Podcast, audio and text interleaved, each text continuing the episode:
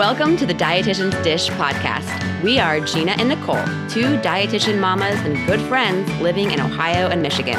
This is a podcast dedicated to making whole family wellness more fun and less stressful. Whether you're listening in the car or slumped on the couch with a glass of wine, welcome.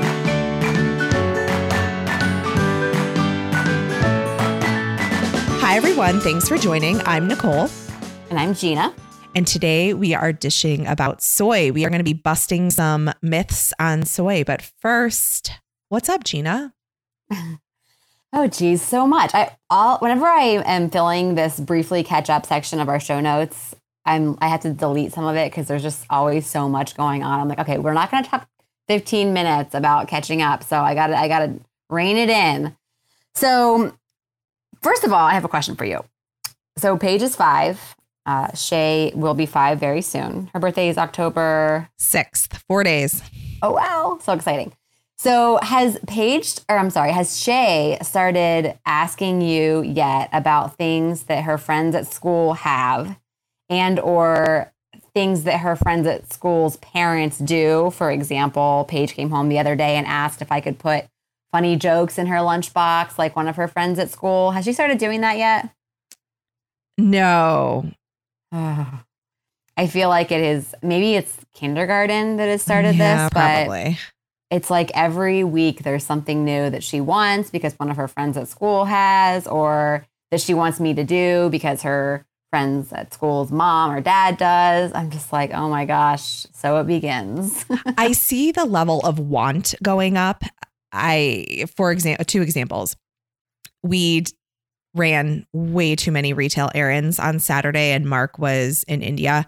So it was just me and the girls and taking them through the stores. I want this. I want that. Mm. I want, th- you know, and P- Piper is then catching on at a much younger age as well. So it was everything from makeup to um, nail polish to lips, chapstick to food, you, you name it. And then I think the other thing I noticed um, with the want that, well, I, this is more of like a demand or not a demand, but an, a, a strong opinion is, ugh, we just had that for dinner. I'm like, whoa, sister. Like, yes. so I guess, I guess the wants are just a lot more verbal. and the opinions, they're opinionated. Yeah. Okay. All so I think it's probably pretty par for the course, but Yeah. I'm expecting it to only get worse, but I just I'm gonna have I'm just gonna get better with my answers. And and honestly, I can remember doing this myself as a kid. I I can specifically remember I can think of five things right now. I won't name them, but that I asked my parents for because my friends at school had them or wanted my parents to do that my friends' parents did. For example, be uh, I always wanted my mom to come uh, volunteer at school like my friends' parents did. Mhm. but she was working all the time so she was never i mean she did a couple times but she was never one of those people who was always in the classroom. And when i was really young i wanted that because a lot of my friends parents or moms did that. It was usually moms. Mhm.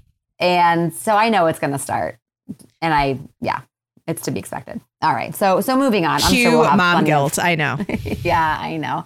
I know. And I and thankfully my job is one that I can certainly do more volunteering at and I think yours is probably like that too. You'll be able to find time for that kind of thing. Mhm. But I'm sure there's going to be other things that, you know, they're going to make us feel guilty, which, you know, it'll come and um, I think I'm for prepared. working parents, it's just hard to switch, especially in the middle of the day. Like I, I'm thinking back to last week, it was like Montessori Appreciation Week or something. I don't know. Uh-huh. And there, I had a patient scheduled during this peace walk that they had.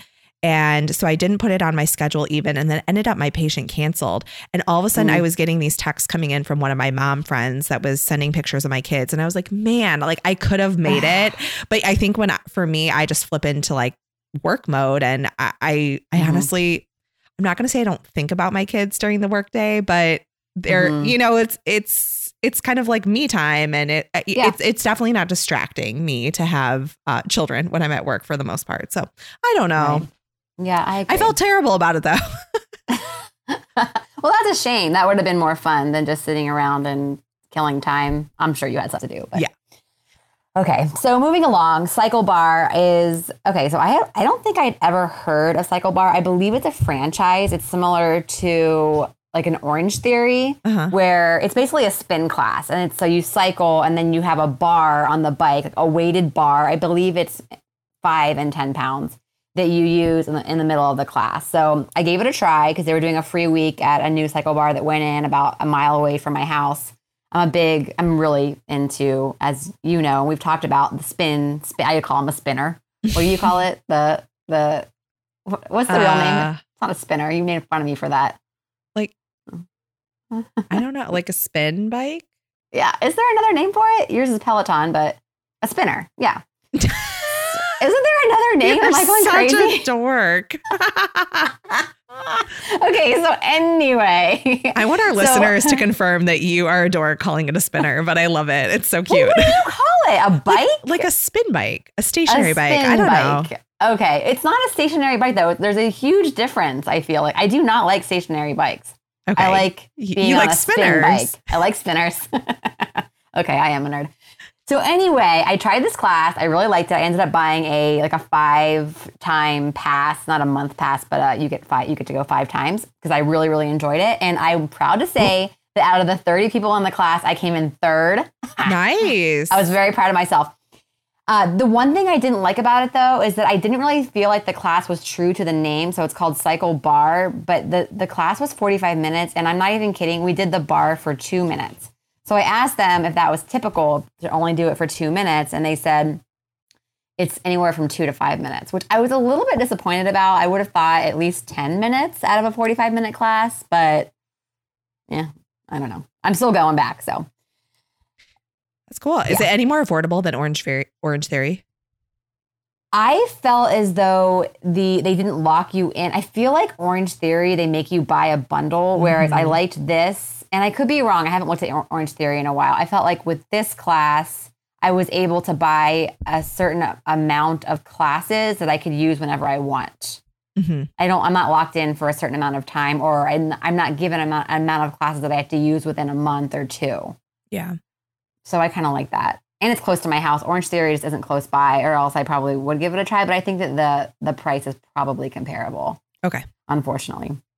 Okay, so and then lastly, I just wanted to, since we're talking about soy today with regards to breast cancer for National Breast Cancer Awareness Month in October, I just wanted to kind of talk a little bit briefly about my skin care issues or my skin issues since having two kids.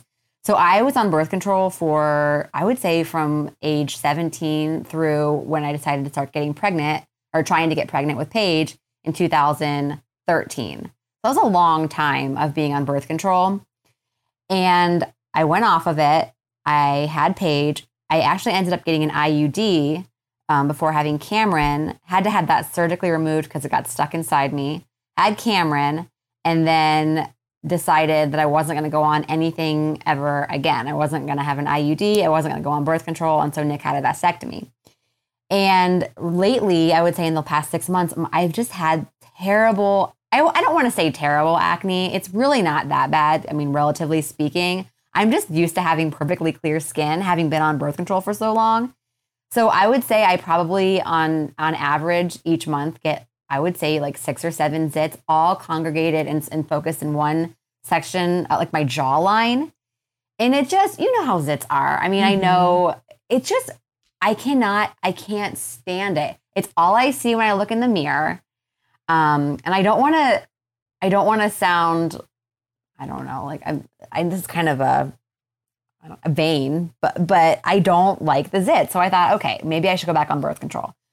So I talked to my OBGYN. I told him about my history of uh, my family history of breast cancer, which isn't great, really. I have, as in, it's not very, I would say, um, it, it's nothing that I should really be too concerned about. My grandma had breast cancer and she was actually over the age of 60, so it's not too concerning, but I still think about it.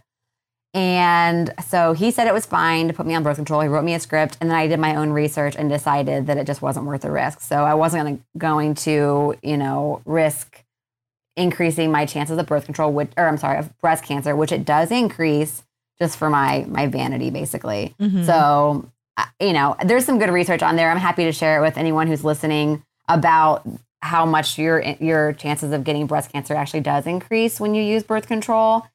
Some might say it's insignificant, but a lot of research actually shows that it can go up to about 24% when you're on birth control. So it just wasn't worth it to me. Uh, so instead, I'm just going to have a, a meeting with or I made a, I scheduled an appointment with my dermatologist instead. So hopefully he can give me some clear cut uh, uh, resources or um, I don't know something to put on my face that will that make the zits go away or prevent them from happening during my PMS um, two weeks during the month. So we'll see. Poor It's women. bad. It's like we just get out. It's like we are nasty people with zits and unpleasant to be around. Then we bleed for a week and then we have like one week off and like rinse repeat. Um, it's so true. although and now my- I guess I should be glad for my 41 day cycle and my stupid PCOS, but so mine's a little bit less uh, terrible. Well, yeah. And in other news, my, my periods only last about two days, which I know is amazing. But now, you know, Cameron looks at my face and he'll point out my zits, like, what's that? What's that? You have a boo boo? I'm like, gosh darn it. Oh, yeah. It's super cute, but yet so annoying. So, anyway, that's my birth control update. I'm not going to take it. I, I do have it, but I've decided not to take it. All right. So, what's new with you? well, it's funny you say that about zits because I have two right now. Like they are not extreme by any means. I had terrible acne growing up. Like I know acne, uh, but you know, children always point those kinds of things out to you. So, um, Yes. okay, I have a really quick, funny Piper story. And for all my friends and family that are listening to this, uh, they're going to be like, oh my God, she's telling the story, but I think it's so funny. Um, it rained all of last weekend and Piper's my child that compliments everything on, you know, she's just very complimentary. And she put her hand on her hip this weekend and she was like, Oh my mom, I love your rain jacket. It's so black. That's what she said. And she like saunters off. I'm like, You're three. Like it was so Oh funny. But uh, I was talking to my best friend today, and she's like, "Do you have one of those apps where you record some of that stuff?" I'm like, "No, but I should do that. I should definitely do that." Um, yeah, she's just she's funny. So they've Wait, how would you have recorded it? like what just that mean? writing it down, like a memory type of like Oh, app okay. to record kidisms or whatever Sure. things they say that are funny. Yes. Um, But we've officially picked out our Halloween costume. So it's October 2nd when we're rec- recording this. And Shay has decided to be a veterinarian and Piper has Oh. decided to be a kitty. They have no idea that that actually coordinates. It makes me Oh, super totally. happy. They're really easy outfits. And I'm like, cool, got it. So That's that's, done. Yeah, check the box. Perfect. Um, and okay, so two other things. One huge thing. Uh, it was kind of breaking our hearts that Shay, so my oldest, who's going to be five in a couple days, she was not potty trained overnight. She, we just kind of chalked it up to her being a really deep sleeper, and she was Mhm. waking up almost. I mean, her pull up was wet more nights than not. And uh, Piper, we got moved into a big girl bed last weekend, and that really just got to Shay, I think. I think she was putting together my younger sister is able to do this overnight and I am not. And since that time, we told her if she kept her pull up dry for five nights, she could go into panties. And she has been in panties, I think it's either four or five nights oh, without an wow. issue. I don't know if it was just a mental, you know, flip for her that Piper was able to do this and she wasn't. yeah. Um, I'm not saying we're completely out of the clear, but this is this is huge success. So um, we're like knocking on the door of no more diapers or pull ups, which is oh, that's great. huge. Um, you're not you're not that far off, Gina. Um, wait, well, wait, Cam is potty trained. Yeah, I know. Cam, I know. I probably trained Cam before he was two and a half. Oh, yeah. I don't even through yeah. the night. No, so he still wakes up with a wet pull up. Okay. I'm gonna start probably doing that in the next. Actually, Nick and I were just talking about it. Probably in the next three or four weeks, we're gonna just pull the plug. Why not? I mean, I, I really feel like once we take, I think it's kind of a crutch at this point. Yeah. He knows it's on him. He knows it holds his pee, so he pees. It's really just laziness for me because he's still in a crib. I don't want to have to wake up in the middle of the night and bring him Yeah. to the bathroom. Eh, so it's really just pure laziness on our part. Yeah, Piper was just able to hold it. Like she, we didn't even have to try. She just did it. It was, it's pretty amazing. Yeah, that's how Um, Paige was. Yeah, I mean, some kids just struggle more. I think. Uh, I agree. And then the last thing was we had our the kids' birthday party two weeks ago, I guess, two or three. Anyway, um, and we had it at the local brewery. I don't think I already talked about this, but we did. I. I don't think so. No, I don't, I don't think so, huh? So we had it at the local brewery. They and it was a family birthday party, if you will, where the parents were invited to stay as well. So we had pizza and salad and cake and all that uh, for the kids and kind of some planned activities for them. And it's a real like it's the one we met at when you guys came the first Yeah, night, okay. the outdoor Mhm. one. So really great outdoor space.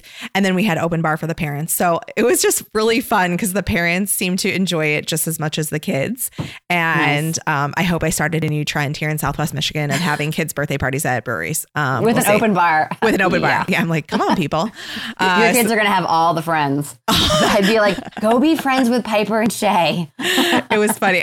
And I was like, no gifts, like absolutely no gifts. That mostly worked. Um, yeah. But I just really, I, I want to try and dissuade the want, want, want stuff um, as much mm-hmm. as possible. So, anyway, mm-hmm. all right. Should we jump in?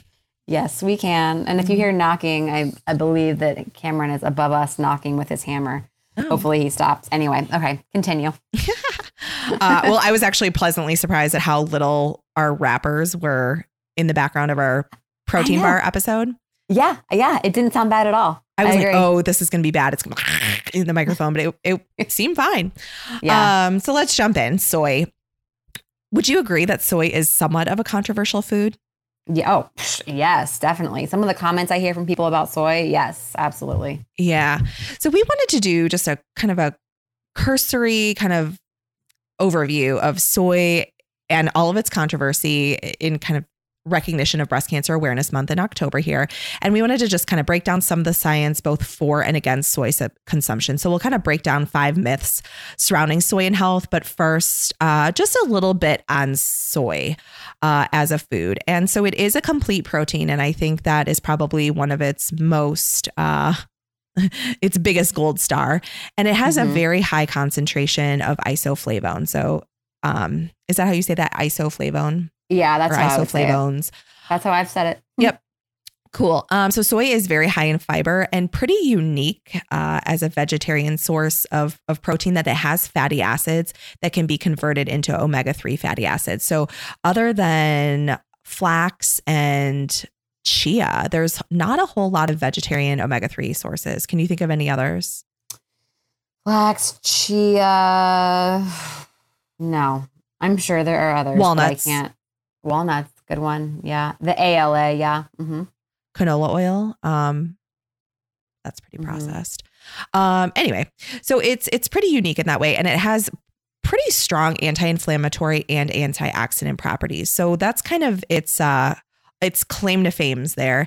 But soy isoflavone um, sources kind of are most concentrated in less processed soy foods, such mm-hmm. as soybeans, uh, tofu, soy milk, soy nuts, tempeh, miso, edamame, soy flour, textured vegetable protein. So some of these foods are known to a lot of people, but not necessarily staples in the diet. So right. I think that's it, maybe yes, maybe no. Some people definitely eat um, tofu and soy milk, I would say, and tempeh. Um, largely in, the, in their diets and definitely the textured soy protein as well. So probably more of a focal point in the diet for vegetarians and vegans, but uh, we definitely consume some some of those foods.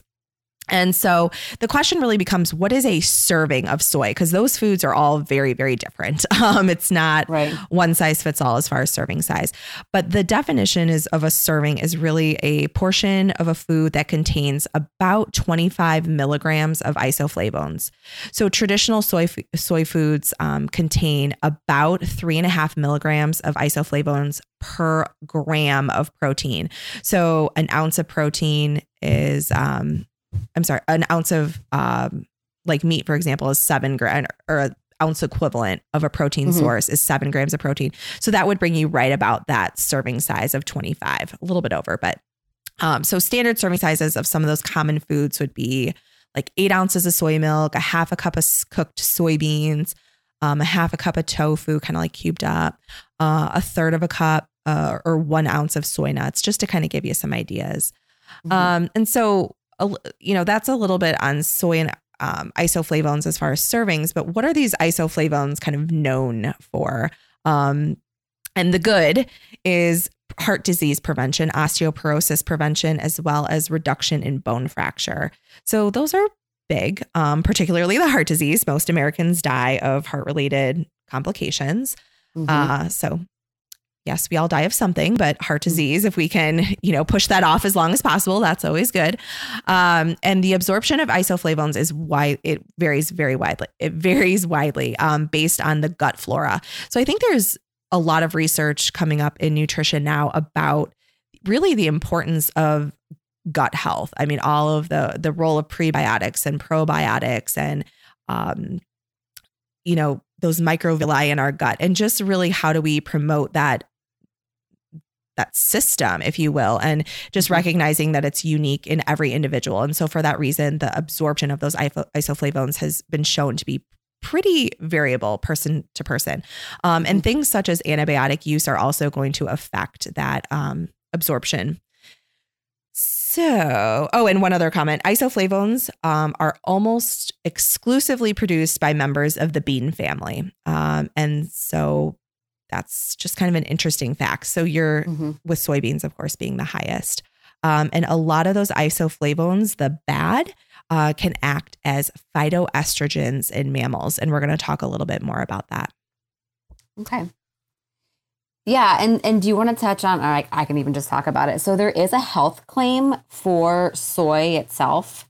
So sometimes when you're looking at a food label, you might see something that contains soy as a main source or is mainly made from soy. So so many things contain soy. They can't necessarily have this health claim on it. But if it's something that is mainly made from soy, it could say something along the lines of soy protein as part of a diet low in saturated fat is heart protective. It could help lower your total and LDL or lousy cholesterol. And I did kind of see just researching on this on this episode, there's been some controversy over that health claim. And the FDA has actually reevaluated it to see if it still holds true and if the research is still supporting that. And just from what I've read, they have uh, basically done a large review on all the research, and there's so much out there, and they and that health claim does remain but I, I think some people still question whether whether it should. What do you think about that? Yeah, it's it's so hard to say because there's there's a lot for and a lot against. I you know I think it's probably a recency effect type thing, and I I, I think there's just this is a controversial topic. I, I think yeah. a lot of the research leads to confusion. Yeah, I think I think in my personal opinion, it's important to note that it's that the health claim says as part of a diet low in saturated fat. Mm-hmm. So it's mm-hmm. not just about eating a lousy diet and then adding some soy protein to it and oh, you're safe. It's actually replacing some of that saturated fat, like beef, particularly, uh, with a soy protein food like tempeh or tofu every once in a while could be protective. I think that's the main point. Yeah, I I had um kind of below our mythbusters here is just kind of some food for thought and i think it aligns with that nicely is just that some of the mm-hmm. benefits from soy may come from the whole food source itself because of other nutritional perks such as fiber and then also things that can't always be accounted for in, you know just variables in research that aren't you just can't remove all variables and so things like just research would show that those who consume soy tend to have more healthful plant-based diets mm-hmm. so yeah. i think there's just kind of those X factors that would support that health claim, I guess. Yeah. Or make it or shine it in a light that would be more supportive. Right. Right. Supported, I guess. Not supportive. supported. We get it. Um, yeah, that is interesting though. Uh, so kind of jumping into these myths here, we really relied on today's dietitian, which is I call it my Bible. I mean, I don't I know how it. you feel about it, but uh, it's a really nice, concise, uh, published uh, magazine. Is it every other month, Gina? I think. No, I feel like I get one every month. Oh, it is every month. Okay. Uh huh. Well, maybe I only read it every other month, but um, yeah, it's they always have the most beautiful food photography of, I mean, fruits and vegetables, and it, it's just a really nice um, resource for dietitians or anyone mm-hmm. else. So anyway, know yeah. that it's out there. It's called Today's Dietitian, um, and they have a website as well as um, you know in print. Uh, That's right. The website's really helpful too if you don't mm-hmm. want to. If you because you can find most of the articles on the website. They also have good recipes on there too. I actually just cut one out today. Did you? I did. I tried a yep. ton of the recipes. Um, it, it's they have a lot of ethnic stuff in there too, like ethnic mm-hmm. cuisines and recipes. And um, I always learn something.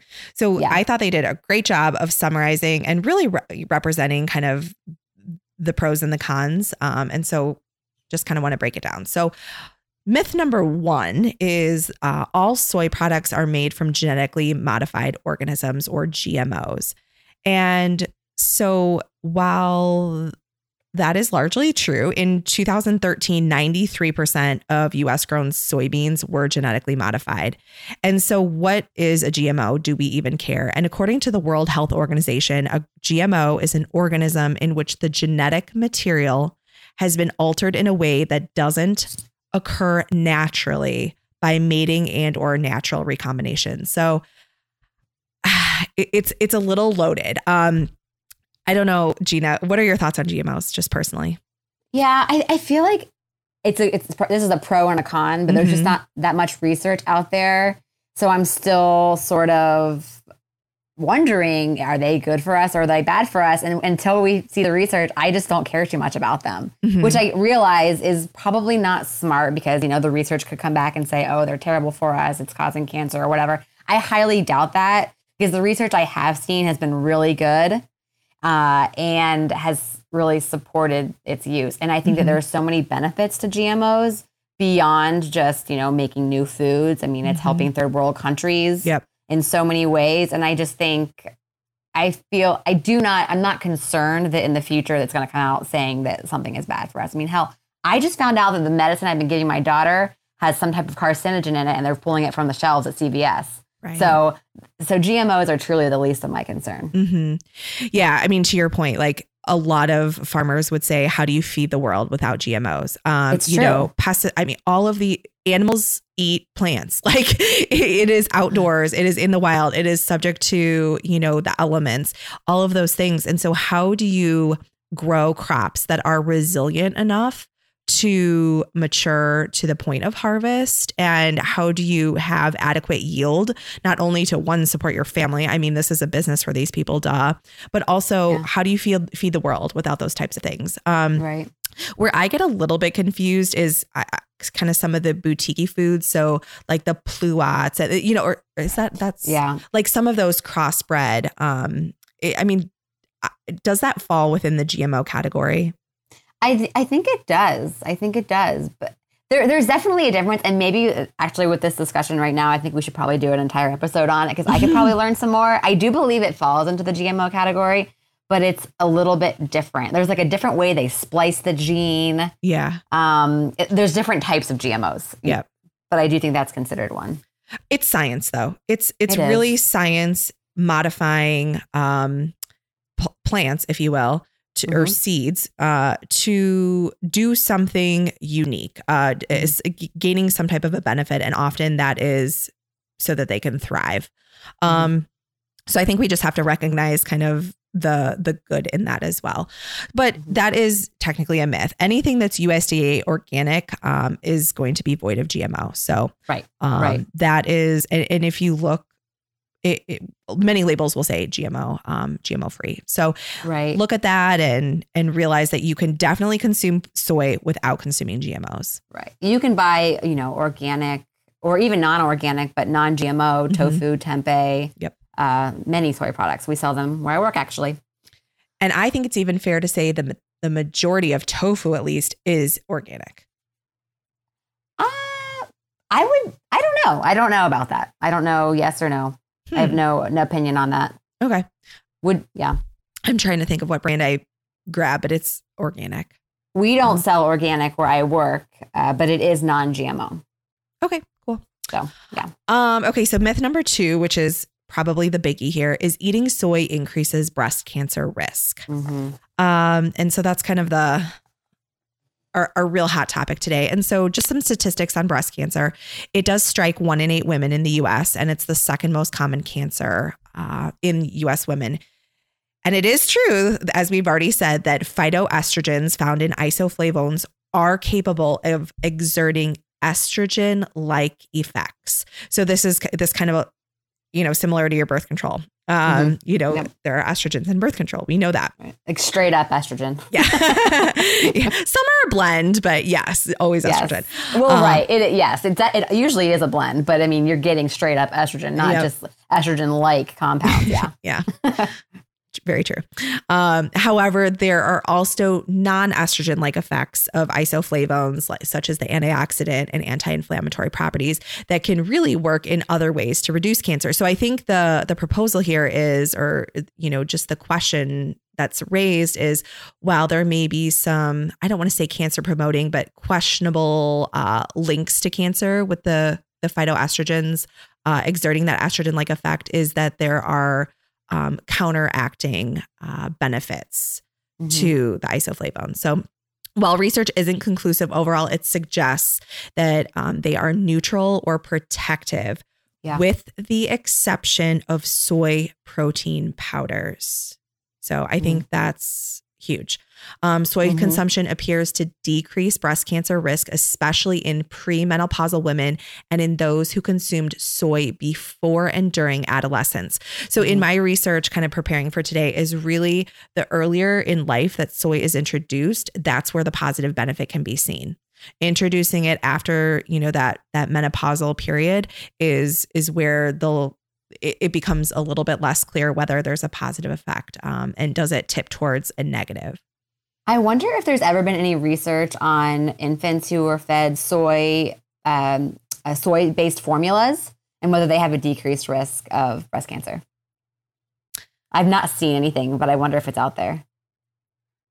Well, I we didn't run into that, but we did learn um, that populations. Mm-hmm. Um, uh, I lost it in our notes here, but um, the, populations that may be cautioned with soy intake. No, it was Oh, I'm sorry. I'm jumping ahead.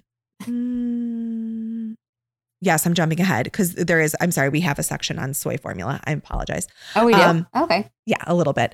Um, but populations that may be cautioned with soy intake um, are those diagnosed with estrogen receptor positive breast cancer um, or survivors and those at high risk of breast cancer. So those with uh, family history, uh, mm-hmm. all other risk factors overweight and obese women, physically inactive, heavy alcohol consumption, and mm-hmm. those who did have children but who did not breastfeed for more than six months.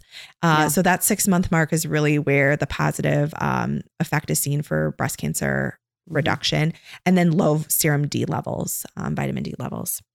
Yeah, so those are all reasons to th- those all increase your breast cancer risk. So not breastfeeding for 6 mm-hmm. months, having low serum yep. vitamin D. So what they're saying then is that those populations who have those risk factors should be cautioned with their soy intake, which is interesting because it's also saying that soy could be protective against breast cancer. Mm-hmm. But if you have the other risk factors, you might want to be cautioned. So mm-hmm. that's where I feel like it gets a little bit dicey. Well, and it says may be cautioned. So I think yeah, they're yeah. being selective with their words. Um, sure. They're not, you know, they're not two feet in. Um, mm-hmm. Yeah.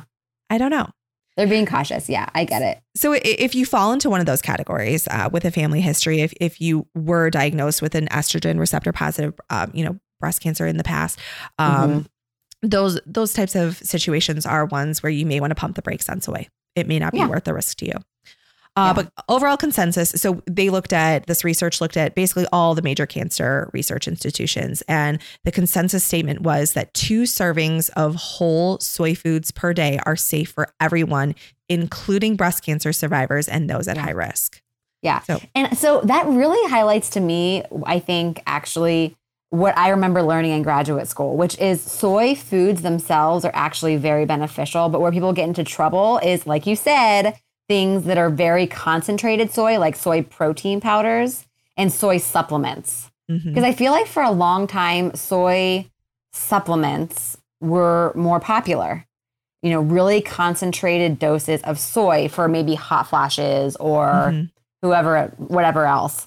Um, and I think that's what that that consensus consensus statement is really kind of saying is you really shouldn't be afraid of soy but definitely I would steer clear everyone of a soy supplement, including soy protein. Is that kind of how mm-hmm. you're, mm-hmm. you know, yeah. reading this? Yeah.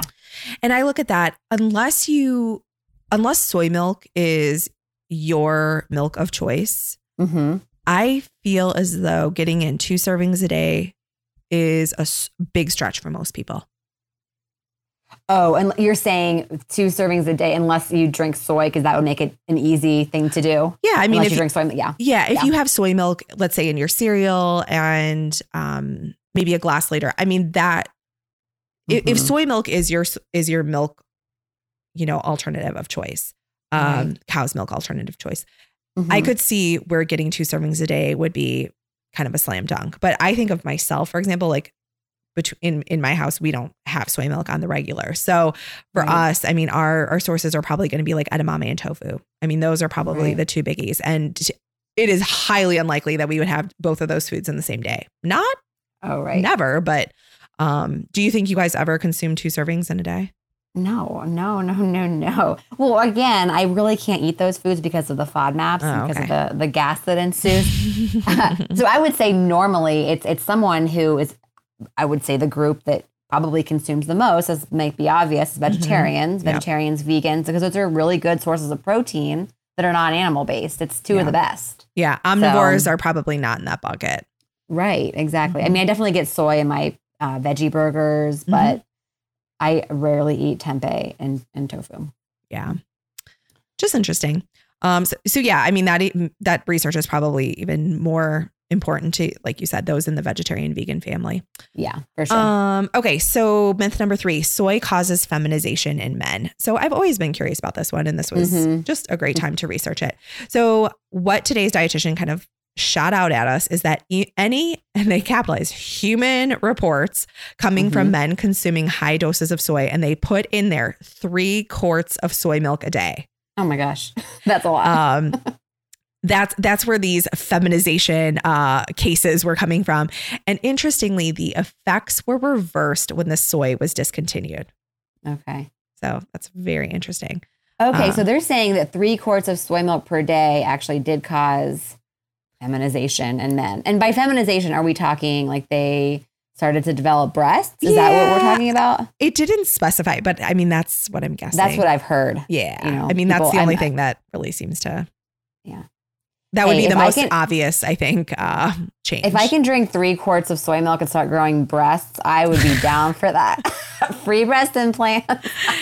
yeah so when the soy is reversed, you know when the effects are reversed are they kind of left with flapjacks like you and Like i us. or like i don't know Oh so gosh. i'm not sure but um three quarts a do- day is probably ill-advised um i okay common Yeah. sense right For many reasons. oh my lord it's See like myth number two that we Yeah. just talked about. Yeah. exactly this is like right up there with like caution contents may be hot on like a cup of coffee Yeah. um and uh this is this part is interesting though isoflavone supplements nor soy affected total or free testosterone levels in men Okay. That's So, important. yep. I'm going to tell Um, people that when they when they tell me about the feminization fears. Okay. yeah so it's not the testosterone that gets messed with it's all that estrogen like effect um so the, the- yeah i guess those hormones can just get out of out of whack with extremely high intakes of soy Yes. Um, Okay. okay. So myth number four is soy phytoestrogens inhibit thyroid function, causing hypothyroidism. Um, and so I had heard that before. Have you? I have yes. Well, I do know that when you're on Synthroid, you Mhm. cannot take Synthroid with a so- anything with soy in it. So that's I knew something was going on there. Yes. Yeah. And um, But I So- haven't heard the hypothyroidism thing. No. now I'm curious. Mhm. No soy if you have hypothyroidism. No, I, I've so when you're taking Synthroid, the medicine, yeah. if you take that, you can't take it with soy. You know how a lot of supple or um, Okay. medications will say do not take with such and such food. Yes. It says on the bottle do not take with soy. Okay, interesting. I know enough about Synthroid to know that it's also supposed to be taken on an empty stomach. I believe it's at least 30 minutes, but you're supposed to take it at least 30 minutes before your first meal of the day.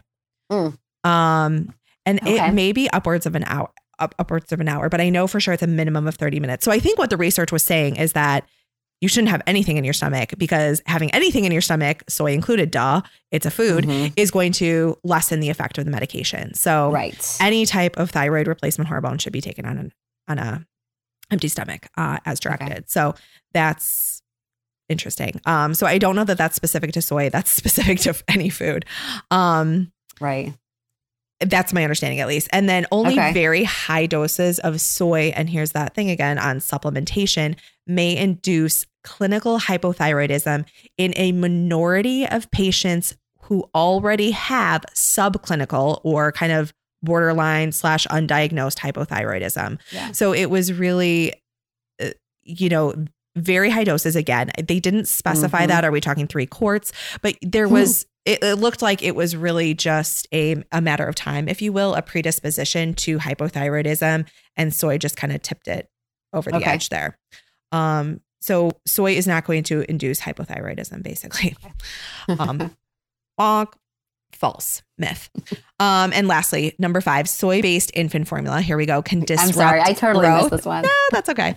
Um, disrupt growth and reproductive development. So, Okay. um, basically, the consensus was there's no convincing evidence that healthy infants fed soy-based formula are at greater risk for adverse effects than those fed cows based cows Yeah, milk-based formulas. I had never heard this myth before. I was actually asking. I mean, I I, still am wondering if they have a, a a study that looks at soy ba- or soy formula fed infants to see if they have Mhm. reduced um, instance instances of breast cancer. But I've never heard that it could disrupt growth and reproductive development. Have you heard that before? No. That myth? No. Okay.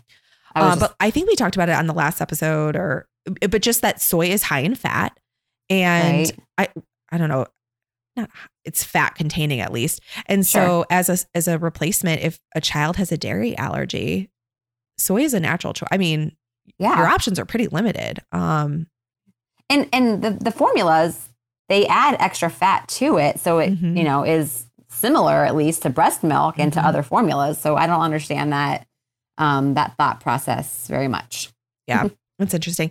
I think there was a quote from the article that really said, summarize my sentiments anyway on soy. And the dietitian's name, I'll probably butcher it, was Carol Meerschaert. mm-hmm. yeah We're going with right. it. okay. Um, but she said, soy isn't a miracle food, but it isn't a villain either. And I love that. I mean, that's Yeah. just a very balanced approach to soy. And it's kind of one of those things. Uh, if you like it, do it. If you uh, don't, cool, but Mm-hmm. probably don't overdo it like most things in life. exactly always comes back to everything in moderation yeah. So, my question, Gina, do you feel strongly for or against including soy in your diet? Yeah, probably everyone can guess. My answer is no. I don't feel strongly either way. I I do think that if my family history was a little bit stronger with breast cancer, I probably would avoid it. Uh, just because, again, going back to the GMOs, but this is a little bit more serious in my opinion. There's there's research that goes both ways. I've seen a lot more positive research with GMOs than negative, a lot more. But with soy, it always goes back and forth. So if I had a history of breast cancer, like you talked about, or if I had a greater family history of it, I probably would be more cognizant about at least not avoiding soy, but watching, reducing it a little bit more than I do. Uh, I just really, I don't think too much about it. Uh, so yeah, but also to be fair, I am not a vegetarian. I, like I just said, do not eat a lot of tofu or tempeh because I my body just can't handle it because of the the GI symptoms that occur. If anything, you know, I do eat a veggie burger probably three times a week. Would I do that if my family history was greater with with breast cancer? Maybe I wouldn't. Uh, but it's not very great, and I don't have any of those other risk factors of breast cancer. I did breastfeed for more than six months Mhm. and I don't think that I have a heavy alcohol intake, but I, like I said in previous episodes, I am also starting to watch that a little bit more. And I'm not overweight. I'm active. So yeah, no. To, to answer your question, I don't don't have strong feelings where I'm at currently about Mhm. limiting my soy.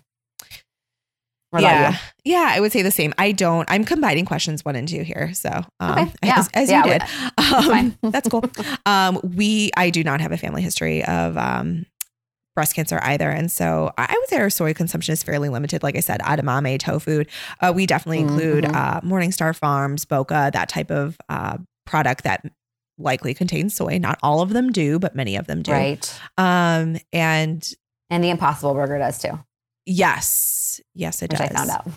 Uh, the hard way. Well, no, no. Because remember after our last episode, you asked me what was in them, and I felt like Uh-huh. such an idiot because I'm the dietitian at a university where we sell both of those, and I was like, oh my gosh, I should know this.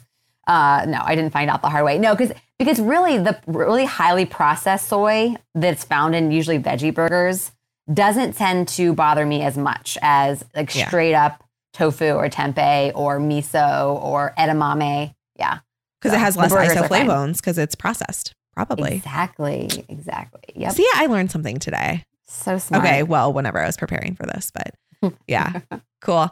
So, what are your um, mom wins favorite new products or recipes? Yeah.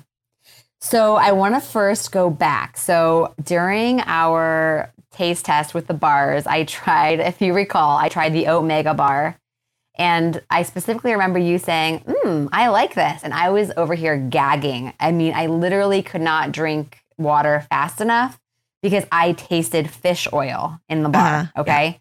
I think I got a bad bar because then I ended up getting your package ended up coming, I'm serious, three days later, I think, after we recorded that. It was, which was like what, a week after it was supposed to get here? Uh, So I ended up no, receiving more than that. package. It literally took three weeks for UPS to get those dang bars to you. Yeah. So of course I ate them. So the one of the omegas was in there, the same one that we had tried before, and it was delicious. I mean, I shouldn't say delicious. It was good. It was edible. I ate was it. I, acceptable. I, I don't think I would buy it again. But so I just want to say I think I got a bad one, but I also don't think that's good if there's a risk that you could be getting a bad one because I'm telling you, it tasted like straight up fish oil. So I think it just went rancid or something. Uh, but the one that I tasted from you was was actually good. And then also my student Casey, who I feel like I talk about on this podcast constantly. I feel like I'm her best friend now. Like I love her. She's we're like buds on Instagram. I'm like Uh, I love her. She's pretty amazing. I like she's one of those people that when she le- when she graduates this year, I don't know what I'm gonna do. Anyway, Casey, we love you. Mint chocolate perfect bar. She brought me one today because she heard me say that I like anything mint chocolate when it comes to bars and really just any flavor of mint chocolate I just really love. So she's the one that got me on the perfect bar. So she brought me a mint chocolate one today and she said she didn't really love it. So it's so nice of her. She gave me the other one she had because she didn't really like it. No. And she said, maybe you'll like it. I took a bite. It was okay. It wasn't as good as I was hoping. So mint chocolate, it was a limited edition flavor. I was hoping for something a little bit better since we love the perfect bar so much. Uh, but it wasn't quite what I was expecting. But Hmm. I will eat it. I will not buy it again though. I've had several different flavors of perfect bars since our uh, episode, and Okay, let's hear. I'm obsessed. Oh, you're gonna ask me which ones I don't know, but I Okay, okay. at Aldi I literally bought every one that they had, every different flavor. I have to go to Aldi. I have to go back since they're they're so cheap there. Okay. I know. I forgot you said that. Yeah, and I mean for me because I am overweight, I am not looking to have a 700 calorie breakfast every day, but um they I pair that with a like a 100 calorie yogurt and because I found I posted it on our Instagram. I'm obsessed with that yogurt. Um it's so good. Oh yeah. mhm. Um, and you're gonna ask me what it's called. I don't remember. Um, I but yeah, I'm it was like sage or something or Mm, uh, it's something with a G in it, but it wasn't Fage. yeah, I'm not sure. Maybe we'll go back and put it on our highlights because you can go back and on our uh, story archives Yes, I'll do that. and put it on our product highlights. Okay. I'll do that. Um, but my win was weeknight barbecue chicken bowls. I'll link it in our show notes. But basically, it was chicken and barbecue, a little bit. I think there was lime juice, some pineapple chunks uh, in the slow cooker. And then you served it with quinoa and tomatoes, avocado, fresh pineapple. It was delicious. And the kids sounds so loved it. Um, Really? They were really into it. That was, it was perfect they loved it all. So that I'll Ah. post that recipe. That was a big win. Uh, and then as far as read the review, I can't read one, but we did get a five star review. So Yeah, very exciting. Because we did say we don't care if you don't write anything as long as you just fill out the stars. I, was like, dang you, seconds." Gina. I was like, I want them to say something so I know who they are. I know But words are okay. always nice, but we will take anything at this point. So thank you so much. We sound so All right, desperate. so well, we kind of are. hey, it's cool. This is people. When we asked other podcasts what they did for reviews, they told us just straight up ask. So that's what we're doing. All right. So coming up on October 13th, we will be dishing about healthy eating and how it isn't perfect. A great topic for our 30th episode and um, a sort of guide into the holiday season. Until then, keep in touch with us on social media at Dietitian's Dish Podcast on both Facebook and Instagram. Also, please tell your friends about us. We'd really appreciate that. They can find us on numerous outlets such as Overcast, iTunes, Stitcher, Spotify, and Pocket Cast. If you listen on iTunes, as we just said, please be sure to leave us a review. We promise it only takes a few seconds and you don't even have to write anything, but of course, we love it when you do. All right, until next time, everyone, be well. And Nicole, I'll talk to you soon. Talk to you soon, Gina. Bye bye. Bye bye. Thank you for listening for the podcast. Bye bye.